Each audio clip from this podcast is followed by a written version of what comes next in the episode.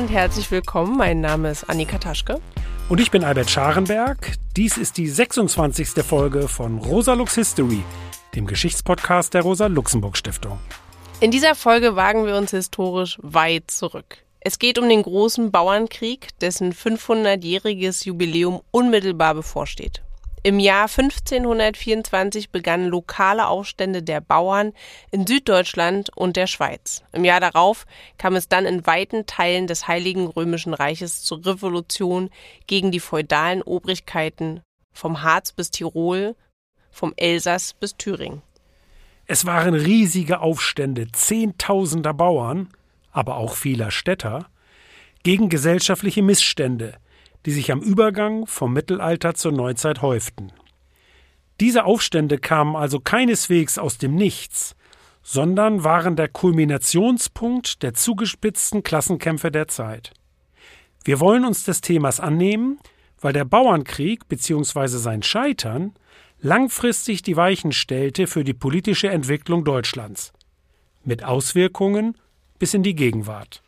Genau, Albert. Die Jahre um 1500 markieren ein Scharnier der Weltgeschichte. Es ist die Zeit der europäischen Entdeckungsreisen und des Beginns des Kolonialismus, der beschleunigten Entwicklung der Städte und des frühkapitalistischen Handelskapitals, der Reformationsbewegung und der Weichenstellung für die Herausbildung des modernen Staates.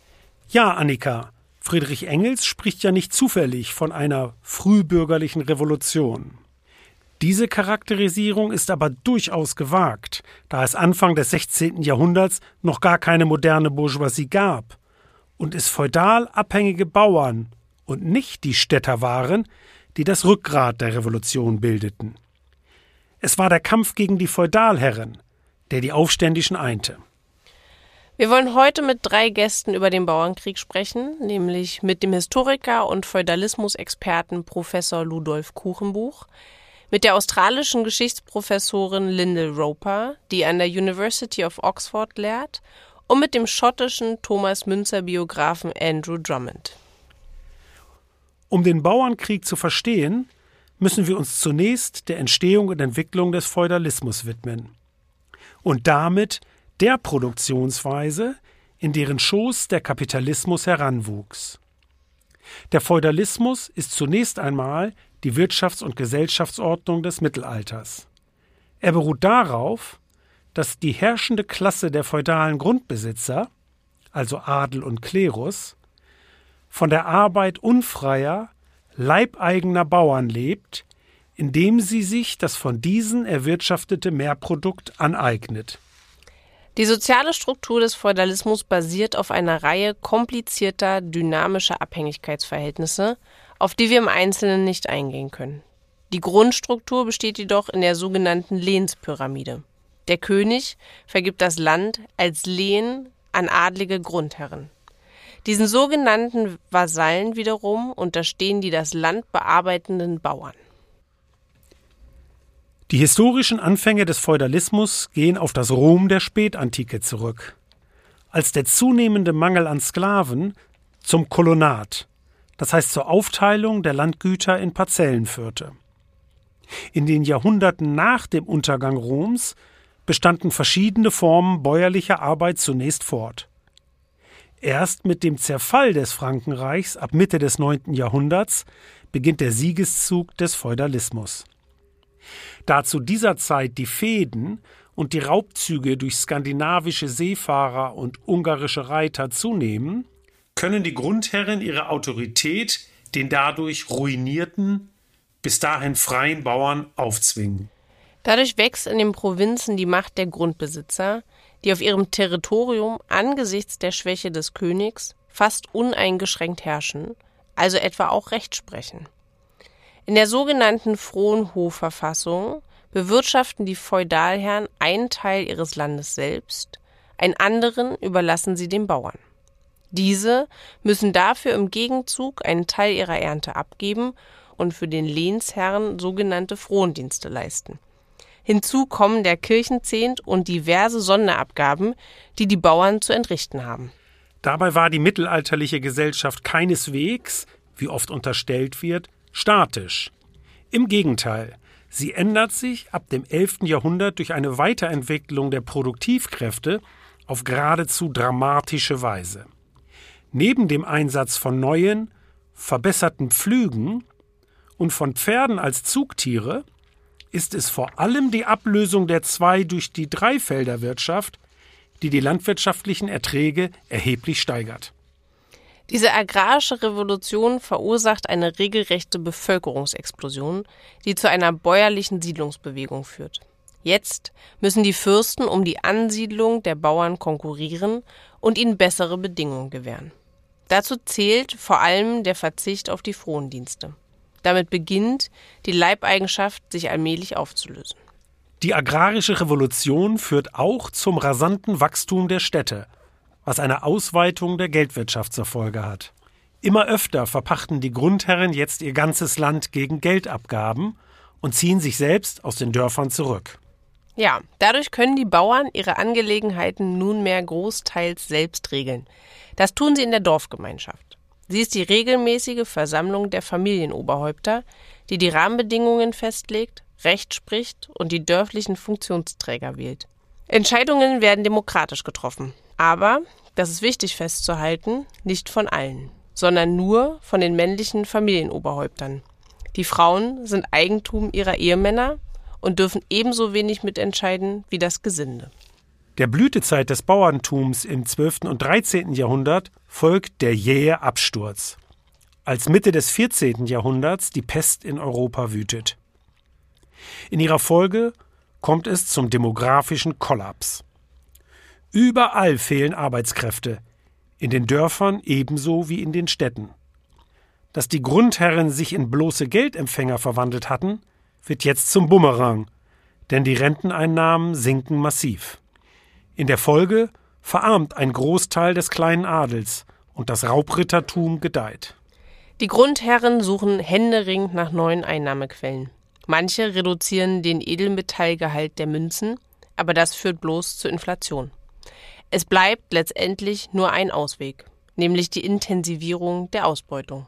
Die Feudalherren wollen deshalb erstens die Abgaben erhöhen, zweitens die Frondienste wiederbeleben und drittens die Autonomie der Dorfgemeinschaften beschränken. Und diese drei Punkte werden dann, wie wir sehen werden, die wichtigsten Beschwerden der aufständischen Bauern Anfang des 16. Jahrhunderts.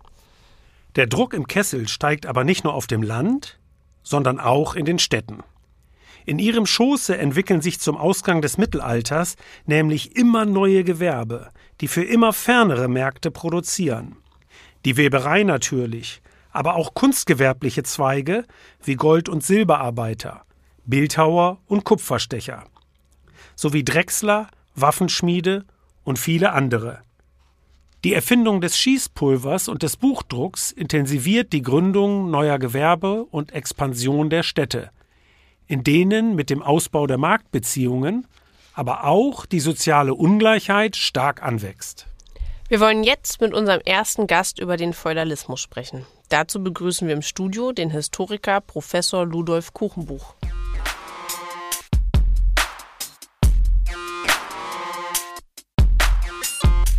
Hallo Herr Kuchenbuch, willkommen im Studio. Hallo. Ja, hallo. Ich leg gleich los. In der marxistischen Literatur zum Feudalismus wird ja viel vom sogenannten außerökonomischen Zwang gesprochen. Was ist damit gemeint? Der außerökonomische Zwang ist außerökonomisch.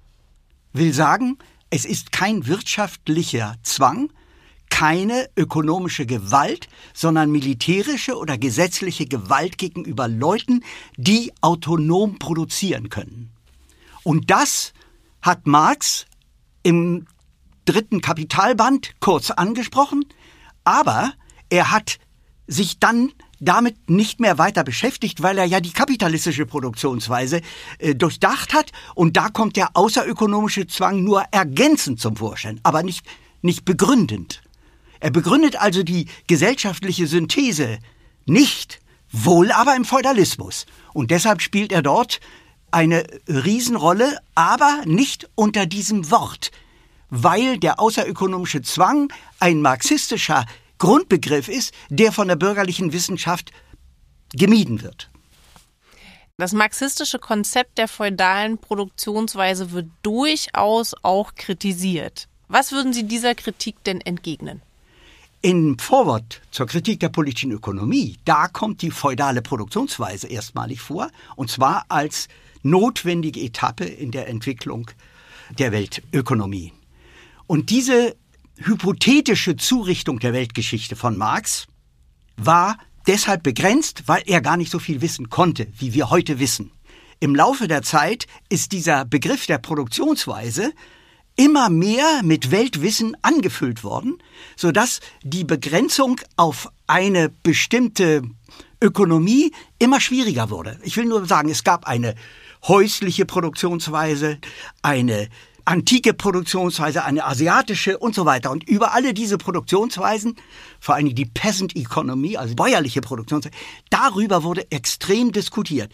Und zwar von allen Kollegen in der ganzen Welt, die den Marxismus als Gesellschaftstheorie ernst genommen haben. Will sagen, auch die feudale Produktionsweise ist sozusagen zum Knirschen gekommen. Man hat sich gefragt, ist das noch eine Produktionsweise? Und ich selber musste überlegen, ist das eine Produktionsweise oder ist es ein Arbeitssystem? Weil Produktion ist ein moderner Begriff, Arbeit ist ein Begriff, der historisch viel weiter reicht. Und ich habe die Konsequenz gezogen und gesagt, nein, ich denke, dass die mittelalterlichen Überlebensverhältnisse als Arbeitssystem und nicht als Produktionssystem. Produktionssystem heißt nämlich, dass die Reproduktion der Gesellschaft über den Markt, über Löhne und so weiter funktioniert. Dies ist aber nicht im Mittelalter der Fall. Das, dass die Menschen in der Zeit, in diesem, ich nenne es christlich-feudalen Okzident, zusammengehalten hat, war nicht die Ökonomie.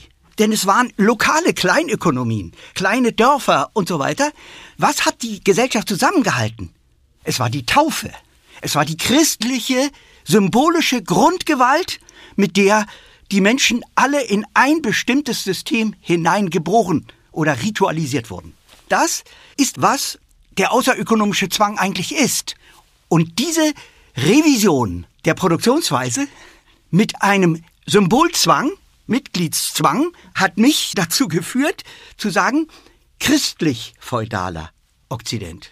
Ja, das ist ja gut nachvollziehbar und es zeigt sich ja auch, dass Sie sich äh, oder wir uns hier heute vor allem mit dem europäischen äh, Feudalismus natürlich befassen. Das global zu diskutieren wäre nochmal eine ganz andere Diskussion. Dennoch würde ich anknüpfend an eine Kontroverse, klassische Kontroverse zwischen Morris Dobb und Paul Sweezy, äh, hat sich ja im Marxismus eine langjährige Debatte darüber entwickelt, ob der Kapitalismus sich wie Dobb meinte, aus den inneren Widersprüchen des Feudalismus entwickelte oder ob er, so Swisi, primär aus dem frühkapitalistischen Fernhandel hervorging. Wie sehen Sie das? Also auch hier haben wir ein, eine Marx-Verankerung. An England studieren, was der Welt passieren wird. Das ist die Devise im Kapital. Und genau dies war auch richtig zu seinem Zeitpunkt, nämlich auf dem Höhepunkt des Industriekapitalismus Europas. Dieser Industriekapitalismus hat sich dann zunächst mal klassisch weiterentwickelt, aber heute sieht die Situation völlig anders aus.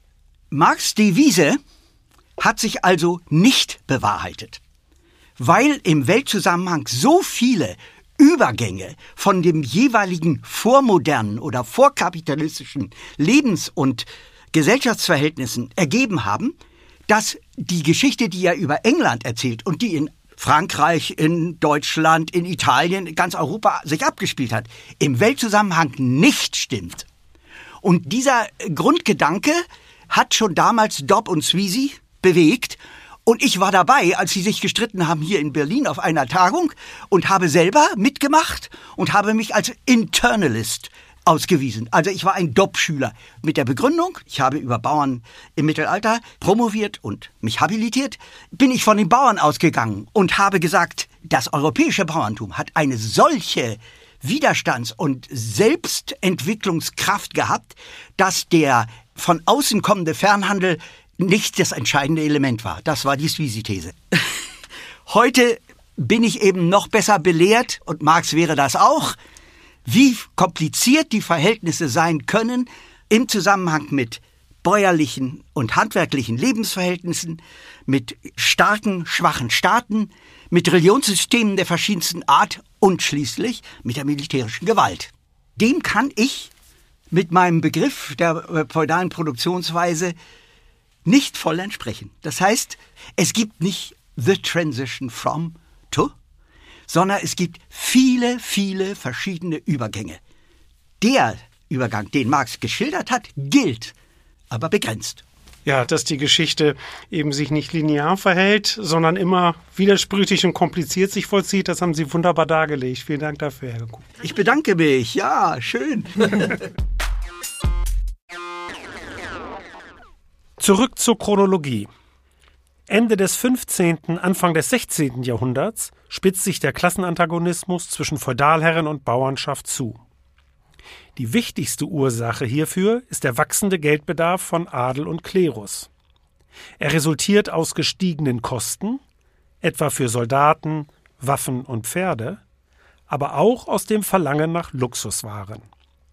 An den Reichtum der Patrizier, die in Reichsstädten wie Augsburg und Nürnberg ihren Wohlstand zur Schau stellen, kommen die Feudalherren jedoch aufgrund der Städteprivilegien nicht heran. Und so trifft die volle Wucht der wachsenden Steuerlast die Bauernschaft. Ja, Albert, das ist die sogenannte Bauernschinderei. Wenn ein Bauernkind geboren wird, wenn ein Bauer heiratet, wenn er stirbt. Immer sind hohe Abgaben fällig. Doch damit nicht genug. Weil die derart erhöhten Einkünfte den Feudalherren immer noch nicht genügen, werden neue Geldquellen entdeckt und verfeinert. Sie beruhen meist auf reiner Willkür. So etwa, wenn Feudalherren Bauern einfach in den Kerker werfen, um von ihnen Lösegeld zu erpressen. Auch Gerichtsverfahren erweisen sich als mögliche Einnahmequelle. Es kommt im großen Stil zur Rechtsbeugung, unter anderem durch Urkundenfälschungen. Noch schlimmer treibt es der Klerus, beziehungsweise genauer die geistliche Feudalhierarchie, die man von den einfachen Priestern unterscheiden muss. Die Kirchenoberen machen all das, was der Adel auch tut, aber sie nutzen darüber hinaus ihren vermeintlich direkten Draht zu Gott, um die Bauernschaft auszupressen. Im Ablasshandel versprechen sie die Vergebung der Sünden gegen die schnöde Zahlung eines Geldbetrags. Um säumige Bauern gefügig zu machen, verweigern sie ihnen die Absolution oder belegen sie gar mit dem Kirchenbann. Ja. ja, Mitgefühl und Barmherzigkeit sind diesen Pfaffen völlig fremd. Gleichzeitig lebt die hohe Geistlichkeit selbst ein Leben in Saus und Braus. Ein Gelage jagt das nächste. Ihre Schamlosigkeit kennt keine Grenzen. Kein Wunder also, dass Pfaffen zu dieser Zeit immer wieder als gehässige Kreaturen dargestellt werden. Ja, das prominenteste Beispiel hierfür bietet Till Eulenspiegel. Er soll im 14. Jahrhundert gelebt haben aber das Buch mit seinen Streichen wird erstmalig 1510 veröffentlicht. Die Zielscheibe seiner Scherze sind nicht zufällig in erster Linie Fürsten und Geistliche. Gerade deshalb wird er in den Jahren vor dem Bauernkrieg so populär. Der Widerstand der Bauern gegen ihre immer härtere Ausbeutung wächst überall an. Nachdem es bereits in der zweiten Hälfte des 14. Jahrhunderts in Frankreich und England zu großen Bauernaufständen gekommen war, werden im 15. Jahrhundert auch weite Teile Mitteleuropas erfasst. 1476 gewinnt der soziale Gleichheit und Askese predigende Hans Böheim von Niklashausen in kürzester Zeit zehntausende AnhängerInnen, bevor er als Ketzer auf dem Scheiterhaufen verbrannt wird. In den 1490er Jahren kommt es dann in Oberschwaben, im Allgäu, in Holland und in Friesland zu Bauernrevolten. Zu dieser Zeit verschwören sich am Oberrhein tausende Bauern zur sogenannten Bundschuhbewegung. Die Aufstandsversuche des Bundschuh werden verraten, aber ihre Anführer, allen voran Jos Fritz, entkommen in die Schweiz und organisieren die Bewegung immer wieder neu. Die Aufstände reißen jetzt nicht mehr ab. 1514 erheben sich die Bauern in der Schweiz und in Ungarn. In Württemberg kommt es mit dem sogenannten Armen Konrad zur gewaltsamen Revolte. Im Folgejahr erheben sich dann die Bauern in Kärnten, Krain und der Steiermark. Dass es so viele Aufstände gibt, unterstreicht das Leid der unter der Last der Abgaben ächzenden Landbevölkerung. Ja, aber die Klassenwidersprüche spitzen sich auch in den Städten zu. Dort verfügen die patrizischen Geschlechter über Geld und Einfluss. Daneben gibt es eine bürgerliche Opposition, die die Vetternwirtschaft einschränken und selbst an der Macht beteiligt werden will. Ihnen gegenüber steht die plebejische Opposition der von Besitz und Bürgerrechten ausgeschlossenen. Handwerksgesellen, Bedienstete, Tagelöhner, Vagabunden, Bettler und arbeitslose Landsknechte. Diese frühproletarische Opposition ist also sehr heterogen. Hinzu kommt noch ein ganz entscheidender Punkt die Religion. Denn in der Feudalgesellschaft legitimiert sich Herrschaft über die christliche Religion. Die Ordnung gilt als Gott gegeben. Und durch die Mitwirkung des Klerus an der Ausbeutung hat die Kirche selbst ein materielles Interesse am feudalen Herrschaftssystem. Mehr noch, sie ist geradezu mit ihm verschmolzen. Ja, genau, Annika. Und deshalb gelten alle Angriffe auf den Feudalismus als Ketzerei. In der Tat zieht sich die revolutionär-religiöse Opposition gegen den Feudalismus durch die Jahrhunderte. Besonders bedeutend sind die böhmischen Hussiten des frühen 14. Jahrhunderts und die Täufer zur Zeit der Bauernkriege. Anders formuliert, die Religion ist die ideologische Sphäre, in der die Bauern ihren Klassenkampf austragen. Die 95 Thesen Martin Luthers von 1517 bereiten dann den Boden für eine massive Kritik an Klerus und Kirche. Begünstigt wird die Reformation dabei durch die veränderte Stellung der Theologie. Denn die Macht, die sie einst auf dem Gebiet der intellektuellen Tätigkeit innegehabt hatte, war durch die Gründung von Universitäten und die Erfindung des Buchdrucks schrittweise ausgehöhlt worden. Die Übersetzung der Bibel ins Deutsche und ihre massenhafte Verbreitung in Buchform beendet dann auch die Interpretationshoheit des Klerus über die Heilige Schrift. Die Bauern erkennen sich und ihre Beschwerden in den Predigten und Schriften der Reformatoren wieder. Rasch zeichnet sich indes ab, dass es zwei unterschiedliche Konzeptionen der Reformation gibt. Die Gemäßigten wollen die Abhängigkeit von Rom und die katholische Hierarchie brechen. Ihnen gegenüber stehen die Radikalen, die das Reich Gottes im Hier und Jetzt verwirklichen wollen und die Kritik an der Kirche als Signal zum Aufstand verstehen. Luther, der Schützling des sächsischen Kurfürsten, lehnt das ab. Für ihn ist die Freiheit eines Christenmenschen rein religiös, nicht weltlich. Damit wird er zum Repräsentanten der bürgerlichen Opposition. Der wenn man so will, Opposition seiner Majestät. Ihm entgegen steht der egalitäre Revolutionär Thomas Münzer, der in Mühlhausen das plebejische Element ermächtigt und die thüringischen Bauern bewaffnet. Der Schweizer Reformator Huldrych Zwingli nimmt hier eine Mittelposition ein. Am Vorabend des Bauernkriegs stehen sich drei Lager gegenüber. Erstens das katholisch-reaktionäre Lager, das die traditionellen Verhältnisse beibehalten bzw. wiederherstellen will. Zu ihm gehören der König, die hohe Geistlichkeit, ein Teil der weltlichen Fürsten, der reichere Adel und das städtische Patriziat. Zweitens das lutherische, bürgerlich reformierende Lager aus niederem Adel, der Bürgerschaft und einem Teil der weltlichen Fürsten. Und drittens das revolutionäre Lager der Bauern und Plebejer. Bevor es zum großen Bauernkrieg kommt, probt 1522 der Adel, der seit geraumer Zeit seine Unabhängigkeit an die Fürsten zu verlieren droht, den Aufstand. Da Städte und Bauern von seinem Sieg wenig Gutes zu erwarten haben, bleibt der Adel auf sich gestellt, und die Revolte wird rasch niedergeschlagen. Es ist das letzte Gefecht des deutschen Adels, der durch seine Niederlage als eigenständig handelnde Klasse dauerhaft ausgeschaltet wird. Ab Frühjahr 1524 nimmt der Widerstand dann allmählich einen systematischen Charakter an. Der Verlauf des Bauernkriegs lässt sich grob in vier Abschnitte unterteilen. Erstens vom Sommer bis Weihnachten 1524.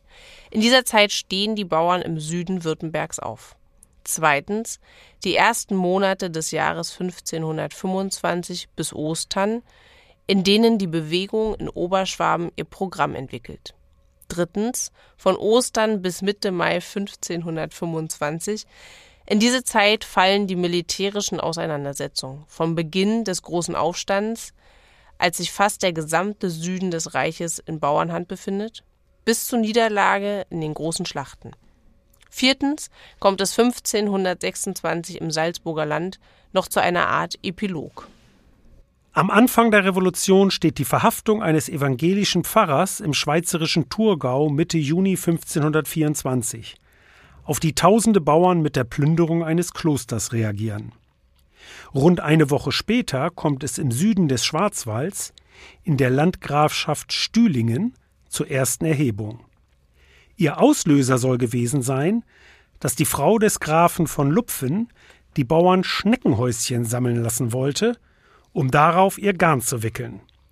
Was bei den betroffenen Bauern große Empörung auslöste, denn erstens sammelten Bauern grundsätzlich keine Schneckenhäuschen und zweitens leisteten sie die verhassten Frondienste nicht während der Erntezeit. Falls die Geschichte nur eine Metapher sein sollte, schreibt der Historiker Peter Blickle, war sie bauernschlau erfunden. Am 23. Juni mobilisieren die Bauern einen kriegerischen Haufen und verfassen eine Beschwerdeschrift, die sie beim Reichskammergericht einreichen.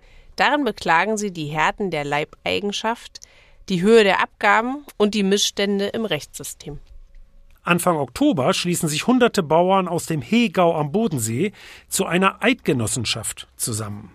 Die Anlehnung an die benachbarten Schweizer ist kein Zufall, denn die dortigen Kantone waren seit der Vertreibung des tyrannischen Adels und Gründung der Eidgenossenschaft im späten 13. Jahrhundert reichsunmittelbar, also nur noch dem König untertan. Bis Jahresende haben die Bauern am Hochrhein von Basel bis Konstanz ihre Forderungen in sogenannten Artikelbriefen niedergeschrieben, Organisation aufgebaut und durch Eide gesichert. Die Abgaben an die Grundherren werden allerorten eingefroren. Mit dem Ziel, die aufrührischen Bauern so bald wie möglich niederzuschlagen, wird Georg Truchsess von Waldburg, genannt Bauernjörg, von Erzherzog Ferdinand als Feldhauptmann bestellt.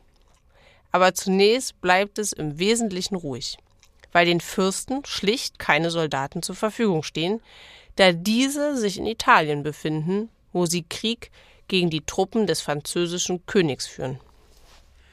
Zur Jahreswende beginnen sich dann in ganz Oberschwaben kriegerische Haufen zu bilden – die im Februar und März 1525 auf drei gewaltige Bauernhaufen anwachsen. Den Baltringer Haufen, den Seehaufen und den Allgäuer Haufen. Jeder von ihnen versammelt etliche tausend Bauern, aber auch Bürger, Geistliche, Bergknappen und Landsknechte. Allerdings wollen diese Haufen zunächst gar keinen Krieg führen sondern durch eine drohende Haltung Konzessionen ertrotzen. Deshalb setzen sie auf Verhandlungen mit dem Schwäbischen Bund, dem 1488 gegründeten Zusammenschluss der Reichsstände in der Region, also von Fürsten, Adel, Klerus und freien Reichsstädten. Am 6. März 1525 treffen sich in Memmingen etwa 50 Vertreter der drei oberschwäbischen Bauernhaufen um über ein gemeinsames Auftreten gegenüber dem Schwäbischen Bund zu beraten. Die Verhandlungen gestalten sich schwierig, da die Baltringer noch auf einen Ausgleich mit den Herren hoffen, während die Allgäuer schon zum Kampf bereit sind. Mitte März versammeln die Bauern sich erneut in Memmingen und verabschieden zwei bedeutende Papiere. Eine Bundesordnung, in der sie ihre innere Organisation festlegen, und die berühmten zwölf Artikel, in denen sie ihre Forderungen aufstellen. Letztere werden unverzüglich gedruckt und veröffentlicht unter dem Titel Die gründlichen und rechten Hauptartikel aller Bauernschaft und Hintersassen der geistlichen und weltlichen Obrigkeiten, von welchen sie sich beschwert vermeinen. In rascher Folge erscheint die Schrift in 28 Auflagen und verbreitet sich wie ein Lauffeuer in Süddeutschland und weit darüber hinaus. Die zwölf Artikel gelten heute als die historisch erste Aufzeichnung von Menschen- und Freiheitsrechten. Das ist aus zwei Gründen überaus bemerkenswert. Zum einen, weil die zwölf Artikel Jahrhunderte vor der Verkündung der Menschenrechte durch die französische Nationalversammlung entstehen und zum anderen, weil sie nicht von hochgebildeten Intellektuellen, sondern von den Bauern selbst festgelegt werden. In den zwölf Artikeln geht es um die Menschenwürde und um die Freiheit. In ihren Feldlagern diskutieren die Bauern darüber in einer Intensität, deren soziale Breite später nicht mehr erreicht wird. Und so besagt der dritte Artikel, Zitat, dass wir frei seien und wollen sein. Zu diesem Behuf fordern die Bauern die Aufhebung der Leibeigenschaft und Reduzierung der Abgaben. Darüber hinaus verlangen sie die Freigabe von Jagd und Fischerei für alle sowie die Wiederherstellung des gemeinschaftlichen Besitzes, der sogenannten Allmende. Jede Gemeinde soll das Recht erhalten, den eigenen Pfarrer zu wählen. Strafen sollen von einer unabhängigen Gerichtsbarkeit und nicht länger willkürlich vom Grundherren verhängt werden. Seit dem Beginn der Aufstände fordern die Bauern die Wiederherstellung des alten Rechts, das ja immer wieder von den Fürsten zu ihrem Nachteil manipuliert worden war. Die zwölf Artikel gehen darüber hinaus. Nicht das tradierte alte Recht, sondern das Evangelium soll von jetzt an der Maßstab für eine gerechte Ordnung sein. Die zwölf Artikel stellen für die Herrschenden eine ungeheuerliche Provokation dar. Dass die Untertanen es überhaupt wagen, Forderungen zu erheben, ist in ihren Augen eine bodenlose Frechheit, die umgehend durch militärische Gewalt beendet werden muss. In Ulm heuert der Schwäbische Bund fieberhaft Landsknechte an, und Erzherzog Ferdinand leiht sich Geld von den Augsburger Kaufmannsfamilien der Fugger und Welser, um die Rüstungsanstrengungen zu finanzieren. Anfang April 1525 befinden sich mehrere Zehntausend Bauern unter Waffen. Auch Städte schließen sich den Aufständischen an, manche aus freien Stücken, andere unter Androhung von Gewalt. Es bilden sich weitere Haufen, so in Neckartal und Odenwald unter Jäcklein Rohrbach und Margarete Renner, die schwarze Hofmännin genannt wird, eine der wenigen namentlich bekannten Frauen, die sich aktiv am Aufstand beteiligen. Als der Neckartaler Haufen dann am 17. April den von den Bauern gehassten Grafen Ludwig von Helfenstein und seine Ritter nach ihrer Gefangennahme tötet, ist der Aufschrei groß. Die sogenannte Weinsberger Bluttat alarmiert den Adel und veranlasst Luther, der sich allerdings bereits vorher auf die Seite der Herrschaft gestellt hatte, zu seiner konterrevolutionären Schrift Wieder die mörderischen und räuberischen Rotten der Bauern. In ihr weist Luther die Forderungen der Bauern schroff zurück und fordert bedingungslosen Gehorsam gegenüber der Obrigkeit. Die Bauern wollten, so Luther, Zitat, christliche Freiheit ganz fleischlich machen. Die Freiheit aber sei auf das Reich Gottes beschränkt. Die Bauern selbst nennt er, Zitat, treulose, meineidige, ungehorsame, aufrührerische Mörder, Räuber, Gotteslästerer. Luther fordert, man solle sie, Zitat, zerschmeißen, würgen und stechen, heimlich oder öffentlich, wer da kann, und gedenken, dass nichts Giftigeres, Schädlicheres, Teuflischeres sein kann, denn ein aufrührerischer Mensch. Wie man einen tollen Hund totschlagen muss. Boah, das ist echt heftig. Wir kommen jetzt zu unserem zweiten Gespräch. Dazu begrüßen wir im Studio die aus Australien stammende Geschichtsprofessorin Linda Roper, die an der University of Oxford lehrt. Hallo und herzlich willkommen im Studio. Hallo. Hallo Lindel. Wir sprachen gerade über Luthers Traktat gegen die Bauern. In der letzten Folge dieses Podcasts sprachen wir bereits über den Judenhass seiner späten Jahre. Zugleich war er in seiner Kritik der Kirche als Institution jedoch geradezu revolutionär. Unsere Frage an die Luther-Biografin: Wie passte das alles zusammen?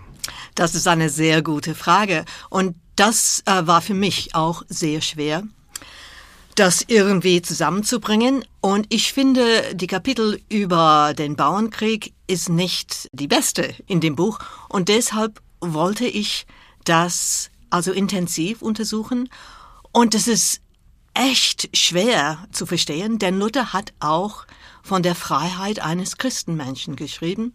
Und das ist ein Traktat aus 1520, wo er das Wort Freiheit ausdrücklich benutzt. Wie kommt es dann, dass derselbe Luther dann gegen die Bauern Stellen nimmt? Und also man muss sich klar machen, Luther war Sohn eines Bergbauunternehmers. Also von vornherein war er irgendwie bestimmt, mit der Obrigkeit Stellung zu nehmen. Und ich finde, für Luther war der Bauernkrieg Aufruhr. So hat er das verstanden und in dem bekannten Traktat, wo er gegen die Bauern vorgeht, da kommt das Wort Aufruhr sechsmal auf derselben Seite, wo er sagt, die Bauern töten wie tobende Hunde. Also für, für ihn war das eine Frage von Ordnung und von der Ordnung der Gesellschaft und der politischen Ordnung überhaupt. Und insofern kann man das schon verstehen. Du hast es gerade schon angekündigt, du hast auch über Emotionen im Spiegel des Revolutionsverlaufs geforscht. Wie reagierten denn die aufständischen Bauern auf Luthers Schulterschluss mit der Obrigkeit? Für sie war es auch sehr unerwartet, dass Luther gegen sie kämpft. Aber das hätten sie wahrscheinlich auch nicht gewusst, denn die Schrift ist fast zur selben Moment erschienen wo die Niederlage schon passiert war oder vorauszusehen war. Und ich finde, es ist unheimlich wichtig, dass man die Theologie der Bauern überhaupt versteht, denn das spielt eine enorm große Rolle. Denn die hatten Prediger, die hatten ein, ein religiöses Verständnis von ihrem Verlangen. Und, und die, die bringen es wunderbar zum Ausdruck, indem sie sehen, dass Christus uns mit seinem, also wie sie sagen, kostbaren Blut erlöst und erkauft hat. Alle, den Hirten gleich als wohl den Höchsten, keinen ausgenommen. Darum findet sich mit der Geschrift, dass wir frei seien und wollen sein, dass wir frei sein und wollen sein. Das finde ich wunderbar, wie Sie das zusammenbringen. Und das kommt aus den zwölf Artikeln. Aber es ist nicht nur in den gedruckten zwölf Artikeln, das hört man auch in den ganz frühen Forderungen von den Bauern. Ja, wir haben das auch so festgestellt, dass sie eigentlich ihren Kampf in der religiösen Sphäre ausgetragen haben, ne? die Bauern. Ja. Wir haben noch ein ganz anderes Thema, zu dem du auch geforscht hast, viel geforscht hast, äh, die Geschlechterfrage und das zu der Zeit. Welche Rolle spielten denn die Frauen im Bauernkrieg? Ach, ich habe gedacht, ach, das sind die männliche, männlichen Historiker, die haben es einfach übersehen. Und dann ging ich auch ins Archiv und habe die Quellen gelesen. Und ich habe nicht so viele Frauen gefunden, wie ich gerne hätte finden wollen. Es gibt ein paar und die sind fantastisch. Es gibt die schwarze Hofmännin. Sie ist mit Jäcklein Rohrbach, also einen von den bedeutendsten Führern äh, von dem Bauernkrieg, die ist mit ihm gegangen. Die muss über 100 Kilometer marschiert sein mit den anderen zusammen. Und sie sagt tolle Sachen. Sie kommt aus einem kleinen Dorf Böckingen in der Nähe von Heilbronn.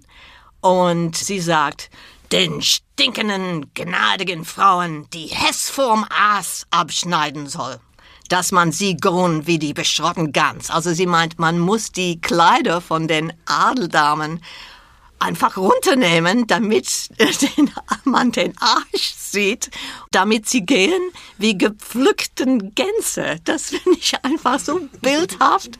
Also da sieht man ihre Verachtung für die edlen Damen und das finde ich einfach sehr interessant. Aber es gibt auch andere Fälle, wo man keine Frauen sieht, wie zum Beispiel in, dem, äh, in der Weißenauer Chronik. Das ist eine bildliche Darstellung aus der Zeit, wunderbare Quelle, und da sind keine Frauen zu sehen. Aber es gibt einige, die man auch finden können, die Sachen machen, die man nicht erwarten würde. Wie zum Beispiel eine Frau in Mühlhausen, schon vor dem Bauernkrieg, die die Messe ausgerichtet haben soll. Und dann eine in Mühlhausen, noch eine, die bei der Abstimmung für den ewigen Rat, dass sie daran teilgenommen haben soll. Was einer Frau nicht gebührt, wie es in der Quelle heißt. Also es gibt diese Einzelfälle, aber was ich als Historikerin akzeptieren musste, ist, dass die Bauernbewegung eigentlich hauptsächlich eine Männerbewegung war und das gehört auch zu ihrer Kraft. Bruderschaft, das ist die Parole, mit der sie immer gekämpft haben.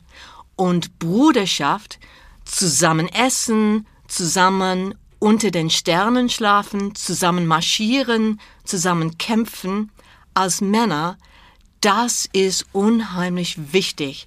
Das ist diese Erfahrung, die den Bauern Kraft gibt. Vielen Dank, Lendl. Ich bedanke mich. Dankeschön. Nach der Bluttat von Weinsberg vereinigen sich die Neckartaler und Odenwälder mit der vom fränkischen Adligen Florian Geier geführten schwarzen Schar zum hellen, lichten Haufen.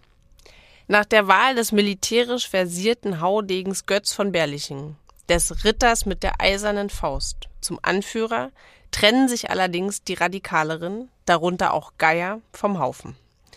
Der wankelmütige Götz von Berlichingen wird die Bauern schließlich kurz vor der Entscheidungsschlacht verraten. Im April verfügt Georg Truchsess über rund 10.000 Mann. Seine Strategie ist simpel. Er will die schlecht ausgerüsteten Haufen zerschlagen, indem er sie einzeln in der Schlacht besiegt. Als er aber Mitte April auf den Seehaufen trifft, droht eine fatale militärische Niederlage. Und so verlegt er sich auf eine List. Er stellt den Bauern Verhandlungen in Aussicht. Die hoffnungsfrohen Bauern nehmen das Angebot an. Beide Seiten einigen sich auf einen Waffenstillstand. Und genau hier offenbart sich das doppelte Kardinalproblem der Bauern. Zum einen sind sie immer wieder bereit, sich auf ein Abkommen mit der Herrschaft einzulassen, sofern ihnen Konzessionen zugesichert werden mögen diese auch noch so vage sein. Und zum anderen ist die Weltsicht der Bauern, und ich meine das keineswegs despektierlich, hochgradig provinziell. Man darf ja nicht vergessen, dass die allermeisten von ihnen keinerlei Schulbildung haben, also weder lesen noch schreiben können, und das im Mittelpunkt ihrer Weltsicht der eigene Hof und die Gemeinde stehen. Ja, Annika, mit den Adligen in der eigenen Region werden sie rasch fertig. Aber sie kämpfen, auch wenn sie sich durchaus absprechen, letztlich doch einzeln auf ihre jeweilige Region beschränkt und vermögen es nicht, sich überregional zusammenzuschließen. Hätten die Bauern sich Mitte April den Truppen des Schwäbischen Bundes vereint entgegengestellt, wären sie womöglich als Sieger aus der Schlacht hervorgegangen.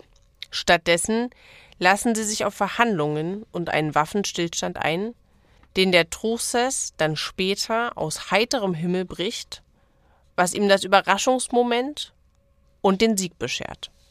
Tausende Bauern fallen auf dem Schlachtfeld. Im Anschluss zeigt sich, dass die Grausamkeit der Herrschaft jene der Bauern weit übersteigt. Zahlreiche Bauern werden niedergemetzelt oder hingerichtet. Florian Geier leistet noch Widerstand, wird aber am 9. Juni in der Nähe von Würzburg ermordet. Die Bauern sind demoralisiert. Die Städter schwanken in ihrer Haltung und die Fürsten gewinnen die Oberhand. Auf den weiteren Verlauf der Kämpfe in der Pfalz, im Elsass oder später in Salzburg und Tirol etwa können wir nicht weiter eingehen. Stattdessen wollen wir uns abschließend mit dem Thüringer Aufstand befassen. Ja, Thüringen ist überaus interessant. Das Land gilt, nicht zuletzt aufgrund von Luthers Wirken, als Kernland der Reformation. Und hier kommen auch die zunehmenden Widersprüche zwischen Lutheranern und Radikalen zur vollen Entfaltung. Das liegt vor allem an Thomas Münzer, dem, so Heinrich Heine, Zitat, heldenmütigsten und unglücklichsten Sohn des deutschen Vaterlandes. Der vermutlich 1489 im Harz geborene Münzer schließt sich nach seinem Theologiestudium Luther und der reformatorischen Bewegung an. Wie die meisten einfachen Geistlichen steht er, anders als die geistliche Obrigkeit, in engem Kontakt mit den einfachen Bauern und erlebt hautnah, wie sehr sie unter der Last der Abgaben leiden. Als Münzer 1520-21 in Zwickau predigt, wo eine schmale Oberschicht von Tuchmachern und Kaufleuten einer großen Zahl von Handwerkern und Tagelöhnern gegenübersteht, erlebt er auch die städtischen sozialen Konflikte. 1523 erhält er dann eine Pfarrei in Altstedt. Münzer heiratet und reformiert den Gottesdienst, den er als erster Pfarrer überhaupt in deutscher Sprache abhält.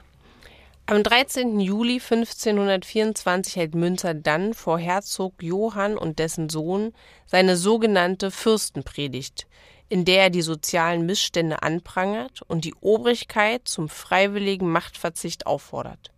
Damit redet er sich allerdings um Kopf und Kragen. Der Fürst und die Ratsherren verlangen seine sofortige Absetzung. Auch Luther stellt sich auf ihre Seite und gegen Münzer, den er in einem Brief an die Fürsten zu Sachsen wieder den aufrührischen Geist, den Satan von Altstadt nennt. Münzer verspottet Luther seinerseits als Zitat das geistlose, sanft lebende Fleisch zu Wittenberg, welches mit verkehrter Weise durch den Diebstahl der heiligen Schrift die erbärmliche Christenheit also ganz jämmerlich besudelt hat. Nach seinem erzwungenen Abgang aus Altstedt begibt sich Münzer ins thüringische Mühlhausen. Hier nimmt er Kontakt zu Heinrich Pfeiffer und der aufbegehrenden Volksschicht auf, die sich primär aus besitzlosen Menschen und Handwerkern der Stoffe, Leder und Pelze verarbeitenden Gewerbe zusammensetzt. Gemeinsam gründen sie den bewaffneten ewigen Bund Gottes, der bald auf 200 Mann anwächst, können sich aber zunächst nicht gegen den Rat der Stadt durchsetzen. Münzer zieht dann nach Süddeutschland und in die Schweiz, wo er den Vorbereitungen des großen Aufstands beiwohnt und miterlebt, wie die Bauern sich gegen die Obrigkeit erheben. Im Frühjahr kehrt er nach Mühlhausen zurück, um eine Pfarrei zu übernehmen. Aber Münzer will nicht nur die Kirche, sondern auch die Gesellschaft verändern. Gestützt auf den ewigen Bund Gottes kommt es am 17. März 1525 zur Stadtrevolte.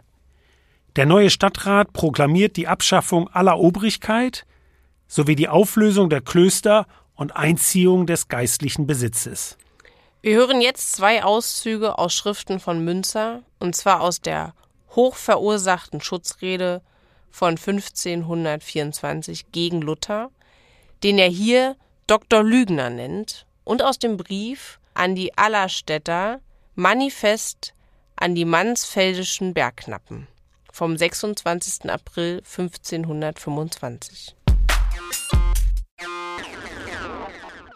Aus der hochverursachten Schutzrede.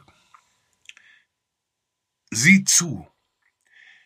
Die Grundsuppe des Wuchers, der Dieberei und Räuberei sind unsere Herren und Fürsten.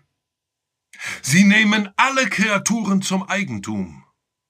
Die Fisch im Wasser, die Vögel in der Luft, das Gewächs auf Erden muss alles ihr sein. Darüber lassen sie dann Gottes Gebot ausgehen unter die Armen und sprechen, Gott hat geboten, du sollst nicht stehlen. Es dient aber ihnen nicht. So sie nun alle Menschen verursachen, den armen Ackermann, Handwerkmann und alles, das da lebt, schinden und schaben. So er sich dann vergreift am allergeringsten, so muss er hängen. Da sage denn der Doktor Lügner Amen. Die Herren machen das selber, dass ihnen der arme Mann Feind wird. Die Ursache des Aufruhrs wollen sie nicht wegtun. Wie kann es die Länge gut werden? So ich das sage, muss ich aufrührerisch sein. Wohlhin. Aus dem Manifest an die Mansfeldischen Bergknappen. Dran, dran, dieweil das Feuer heiß ist. Lasset euer Schwert nicht kalt werden, lasset nicht verlähmen. Schmiedet pinke Panke auf den Ambossen Nimrods, werfet ihnen den Turm zu Boden.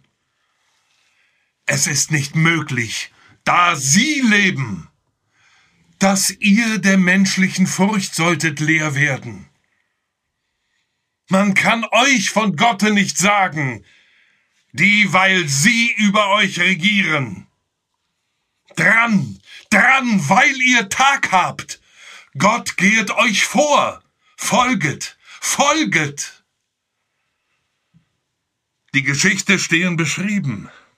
Matthäus 24, Hesekiel 34, Danielis 74, Esra 16, Offenbarung des Johannes 6, welche Schrift alle Römer 13 erkläret.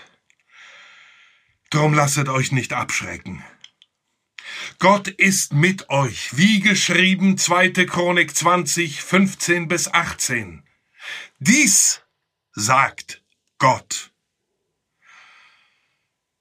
Ihr sollt euch nicht fürchten.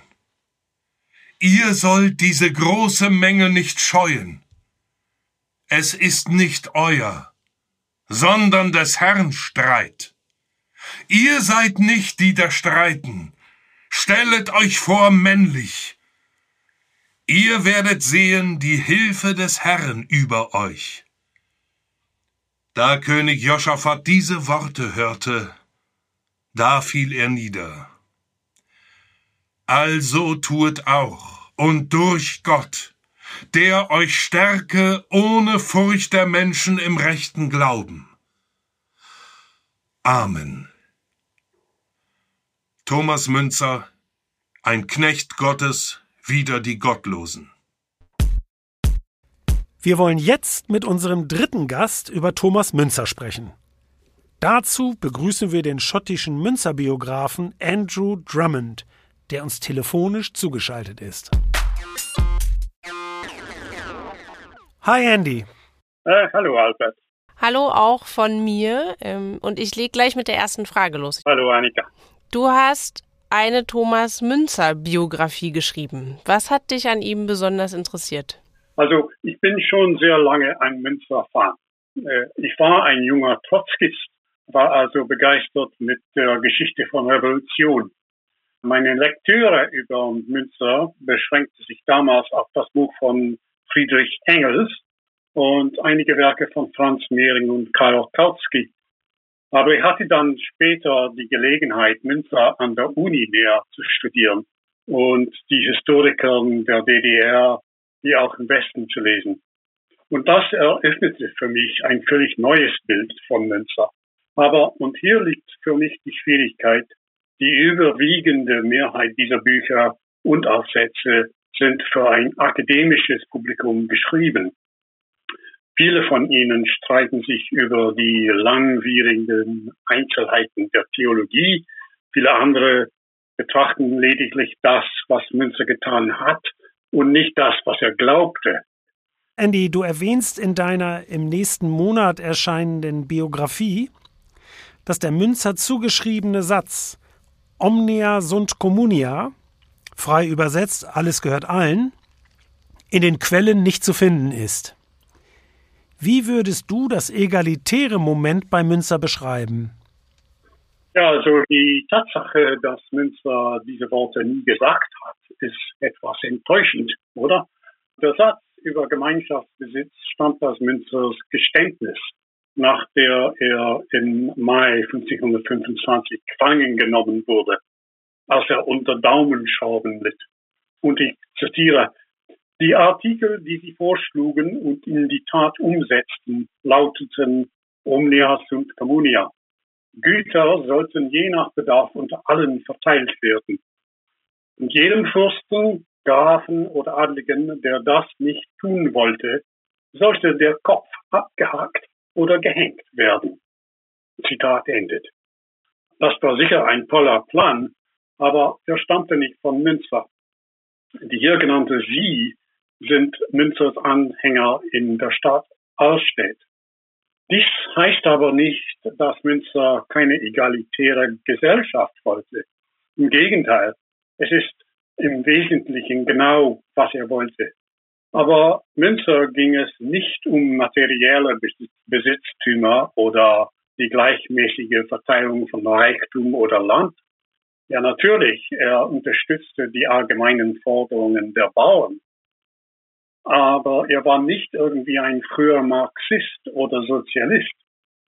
Das Wichtigste für ihn bestand jedoch darin, dass die einfachen Menschen, der gemeine Mann, wie er sagte, das Recht hatten, mit Gott direkt zu reden, dass also ein jeder vor Gott gleich war, gleich einem Fürst, gleich einem reichen Bürger, einem Bischof oder einem Akademiker. Münzer sprach oft davon, dass die wahren Gläubigen die Auserwählten Gottes seien. Es war ihre Pflicht, überall für Gottes Gerechtigkeit zu kämpfen. Und Interessanterweise meinte er, dass die Auserwählte in jedem Land und in jeder Religion zu finden seien, sogar unter den Türken, also den Muslims, und auch unter den Juden. Das ist wirklich eine recht moderne Idee. Der Philosoph Ernst Bloch schrieb 1921 ein Buch über Thomas Münzer. Als Theologe der Revolution siehst du Münzer ebenfalls als Befreiungstheologen. Münzer war zweifellos ein christlicher Theologe. Er glaubte völlig an einen Gott und an Jesus als den Messias. Und ehrlich war seine Theologie ganz kompliziert. Die letzten Jahre seines Lebens verbrachte er damit, seine Zuhörer auf die Apokalypse vorzubereiten das Ende der Zeit, wo Gott herabkommen und uns alle in Ordnung bringen würde. Wenn Münzer heute wieder auftauchen und hier predigen würde, was er damals gepredigt hat, würden wir ihn sicherlich als religiöser Spinner verurteilen. Aber vor 500 Jahren war es total anders. Seine radikale Theologie brachte radikale Politik zum Ausdruck. Eine seiner zentralen Lehren bestand darin, dass man Gott mehr fürchten sollte als den Menschen. Gottesfurcht, nicht Menschenfurcht. Das heißt, man soll sich gegen soziale und politische Unterdrückung wehren, an den eigenen Prinzipien festhalten und man muss bereit sein, für diese Prinzipien zu leiden.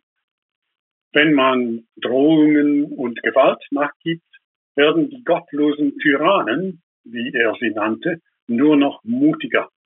Ich würde behaupten, dass obwohl diese Wörter altmodisch klingen, sie trotzdem eine sehr moderne Bedeutung haben.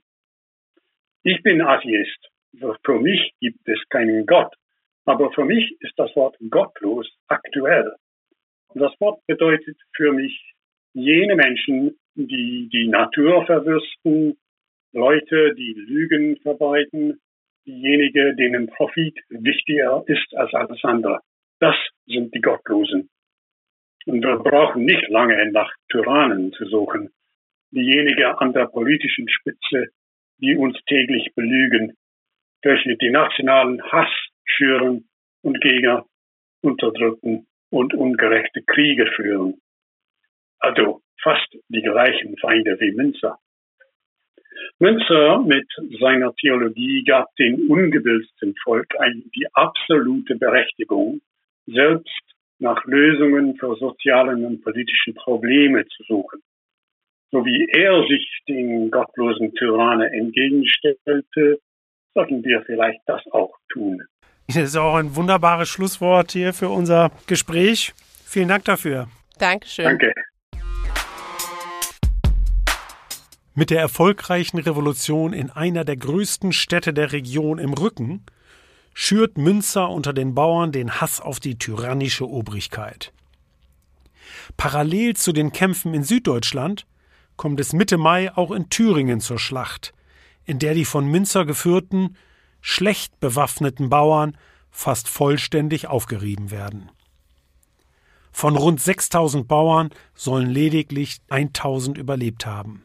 Noch heute heißt die Anhöhe des Kampfes Schlachtberg und die Bergflanke Blutrinne. Im Anschluss werden Münzer und mit ihm all jene Priester, die die Bauern unterstützt hatten, die ihre organischen Intellektuellen gewesen waren, getötet. Im Sommer ist die Herrschaft wieder gefestigt, sieht man vom Salzburger Land ab, wo es 1526 noch einmal zum Aufstand kommt. Fürs Scheitern der Revolution gibt es mehrere Gründe. Die im Bauerntum verwurzelte lokale Orientierung bzw. Lokalborniertheit, die eine enge Kooperation erschwerte und es den Fürsten ermöglichte, die einzelnen Haufen getrennt zu schlagen. Das immer wieder allzu leichtfertige Vertrauen in die vagen Versprechungen der sie immer wieder betrügenden Obrigkeit ferner mangelnde militärische Ausrüstung und Kenntnisse sowie ein schwaches und in seiner Haltung zur Revolution schwankendes städtisches Bürgertum. Ja, genau. Und der Sieg der fürstlichen Konterrevolution führte dann zur Restauration. Die Feudalgesellschaft wurde wiederhergestellt und mit ihr auch die Zersplitterung Deutschlands in hunderte souveräne Territorien mit weitreichenden Folgen. In Ostdeutschland und Österreich gelingt es den Feudalherren sogar, mit der alten Fronhof-Verfassung die sogenannte zweite Leibeigenschaft einzuführen. Hier liegen die Wurzeln für das despotische preußische Junkertum, dessen langer Arm der Macht bis ins späte 19. und frühe 20. Jahrhundert bis zu Bismarck und Hindenburg reicht. Hinzu kommt noch der Sieg Luthers über Münzer, also der Gemäßigten über die radikale Reformation. Man muss da unwillkürlich an Max Webers Werk Die protestantische Ethik und der Geist des Kapitalismus denken. Wichtiger noch scheint mir aber der von Luther beschworene Untertanengeist. Dass Luther von den Geknechteten kategorisch verlangt, der Obrigkeit bedingungslos untertan zu sein, hat tiefe Spuren im kollektiven Gedächtnis hinterlassen. Die feudalen Sieger der Geschichte machen sich dann unverzüglich ans Werk, jede positive Erinnerung an den Bauernkrieg auszulöschen. Was ihnen größtenteils auch gelingt. Aber die Aufstände waren zu groß, zu mächtig gewesen, als dass sie die Erinnerung ganz aus dem kollektiven Gedächtnis hätten tilgen können. Das stimmt, Albert. Krieg und Niederlage wurden bereits in der zeitgenössischen Kunst verarbeitet, von Albrecht Dürer und anderen. Die künstlerische Erinnerung an die Ereignisse setzt sich fort bis zu Käthe Kollwitz und Werner Tübkes zu DDR-Zeiten entstandenem Bauernkriegspanorama in Bad Frankenhausen. Noch etwas. Ist es nicht bezeichnend, dass heute über den neofeudalen Charakter des zeitgenössischen Kapitalismus diskutiert wird? Und unabhängig davon, wie man zum Begriff selbst steht, dass reichgeborene Erben, wie früher die Feudalherren, ein arbeits- und leistungsfreies Leben in überbordendem Luxus genießen und große Macht besitzen, drängt diese Analogie geradezu auf. Ja, und damit schließt sich der Kreis. Wir sind am Ende der Folge angelangt und hoffen, es hat euch auch diesmal Spaß gemacht. Denkt daran, dass ihr diesen Podcast kostenlos abonnieren könnt. Wir freuen uns auch über positive Bewertungen auf Spotify. Ja, und zwischen den Folgen halten wir euch über unseren Instagram-Account rosalux-history auf dem Laufenden. So ist es. Jetzt aber sagen wir Tschüss. Ciao, ciao.